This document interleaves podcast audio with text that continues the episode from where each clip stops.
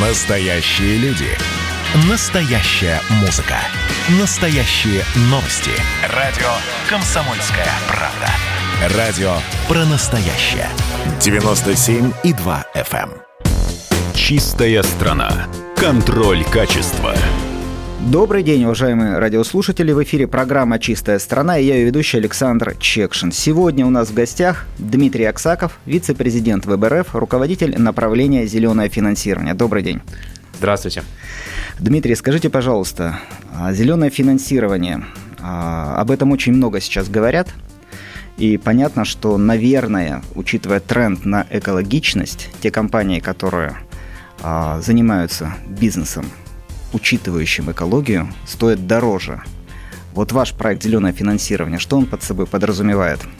Александр, спасибо за вопрос. На Западе это абсолютно точно так.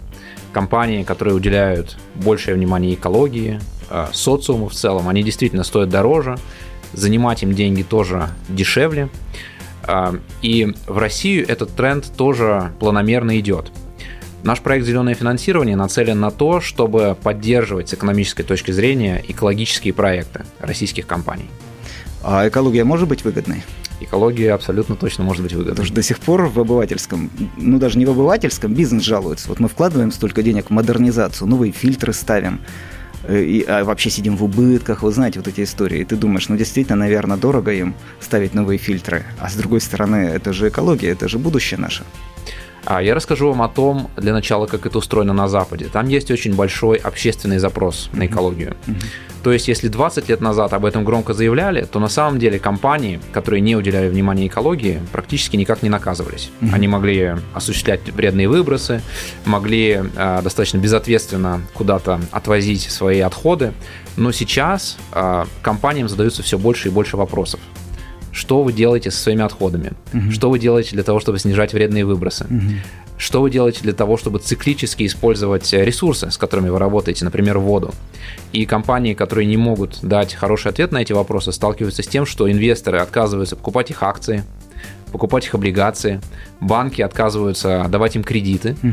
и поэтому компании просто вынуждены принимать эти меры для того, чтобы активно взаимодействовать с финансовым сообществом. Но запрос идет не только от финансового сообщества. На самом деле финансовое сообщество, он перешел от более широкой общественности. Угу. Потому что люди, видимо, просто в своем сознании, благодаря пропаганде, благодаря культуре, благодаря тому, что просто росло общественное а, самосознание, начали уделять очень большое внимание таким факторам. То есть, когда люди, допустим, ходят в магазин, и им предлагают на выбор либо пластиковый пакет, либо бумажный. Они предпочитают бумажный. Когда они выбирают косметику, они смотрят, она органическая uh-huh. или химическая, uh-huh. и они отдают предпочтение органической. И, соответственно, когда люди отдают свои деньги в управление инвестиционным фондом или банком, они тоже предъявляют запрос на то, чтобы эти финансовые организации вкладывались в финансовые продукты, а, которые э, выпускаются экологически чистыми компаниями. Но мне кажется, у нас в обществе тоже уже все больше и больше возникает такое осознанное потребление, привычка к какому-то такому отношению более экологичному. И, на, и мы видим, как бизнес на это тоже реагирует, да, и очень многие компании заявляют, ну, типа там вкусовил, да, что мы готовы дать вам пакеты, которые будут многоразовые, или приходите в, кафе, в кафе со своим стаканом, не нужно производить эти пластиковые стаканчики. А бизнес это чувствует, вы как финансисты чувствуете, что бизнес готов реагировать на это, потому что это же дополнительные затраты. Да, конечно, бизнес это чувствует. Я на себе, как потребитель, это заметил через то, что в магазинах uh-huh. компании, которые ориентируются на потребительский, на потребительский сектор, они э, тоже предлагают экологически чистые органические uh-huh. товары. Но когда я начал погружаться в эту тему как финансист и общаться с компаниями, которые производят продукцию не для потребителей mm-hmm. людей, а, допустим, для других бизнесов, mm-hmm. я тоже понял, что они все больше и больше об этом задумываются.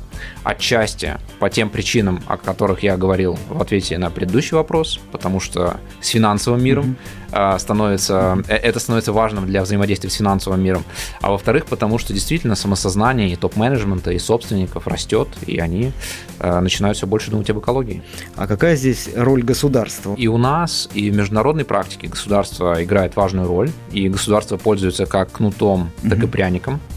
И, кстати, анализируя международную практику, мы поняли, что там, наверное, больше пряников, чем кнутов. А, как вы сказали, да, исторически штрафы за э, экологические катастрофы, за нарушение экологических норм, они были не слишком значительными. Но я вижу, что э, государство начинает уделять все больше и больше внимания этой теме. Угу еще в прошлом году, еще несколько лет назад от э, президента и от правительства звучали фразы о том, что экология важна, важно поддерживать эту отрасль как наказаниями, так и стимулами. Но за последнее время я слышу эти сообщения постоянно. Например, на недавнем инвестиционном форуме Россия зовет президент несколько раз заявлял о важности экологии и о мерах поддержки, в том числе через финансовые инструменты экологических проектов. И в недавнем большом интервью первого вице-премьера Андрей Белоусов говорил о так называемых зеленых облигациях, о мерах поддержки для экологических проектов. Поэтому государство, безусловно, проявляет очень большой интерес к этой сфере и собирается, я так понимаю, и ужесточать наказание за нарушение, и также придумывать и внедрять меры поддержки. Ну, вы как институт развития, конечно же, тут на передовой, можно сказать, да, и с этой точки зрения очень интересно узнать, какие у вас есть яркие такие примеры зеленого финансирования, реализованные или реализуемые. Можете что-то привести в пример? Да, конечно. Мы э, на самом деле систему зеленого финансирования сейчас разрабатываем. Система зеленого финансирования – это по своей сути свод мер по поддержке, по финансовой поддержке зеленых проектов. Uh-huh. То есть, чтобы сделать привлечение финансирования для таких проектов более привлекательным. Uh-huh. Но из уже существующих зеленых проектов я бы мог назвать, во-первых, поставку а, электротранспорта, прежде всего железнодорожного электротранспорта, а, для пассажирских электричек, для метро, а, трамваев. Также я хотел бы упомянуть заводы по термической переработке твердых коммунальных отходов которые ВБРФ сейчас активно финансирует. Ну, вот пять заводов вы ставите, да? Да, пять заводов строятся, но там программа рассчитана еще на 20 с лишним. Да, большая программа. Ну и, естественно, у нас очень много проектов находится и в проработке. А, это такие проекты, как, а, допустим, повышение энергоэффективности городского освещения то есть установка фонарей энергоэффективных, которые потребляют на 75-85% меньше энергии. Это наши фонари? Наши фонари. Наши разработки. Да, да. Очень хорошо. И это, конечно же, масштабная модернизация, экологическая модернизация российской промышленности. А как же сделать это выгодным, этот процесс выгодным? Ведь когда берешь деньги у вас в Институте развития, как и в любом банке, а, там есть процентная ставка, есть риски, есть какие-то вещи, которые неизбежно связаны. Ну, мы все знаем, что такое взять кредит в банке, да? А тут предприятие берет кредит под модернизацию, под экологию, под то, что всем когда-то в будущем будет хорошо из-за этого жить. Это же все-таки такой смелый шаг для предприятия. Конечно, конечно.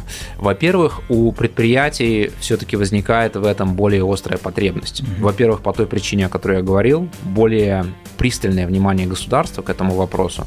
А во-вторых, а, как многие слушатели, наверное, знают, есть такой феномен, как э, так называемый углеродный налог со угу. стороны Европейского Союза. То есть Европейский Союз планирует взимать дополнительные пошлины с тех производителей, которые поставляют туда продукцию с углеродным следом, превышающим определенные уровни, установленные угу. в Европейском Союзе. И это вынуждает наших экспортеров идти на модернизацию своей продукции.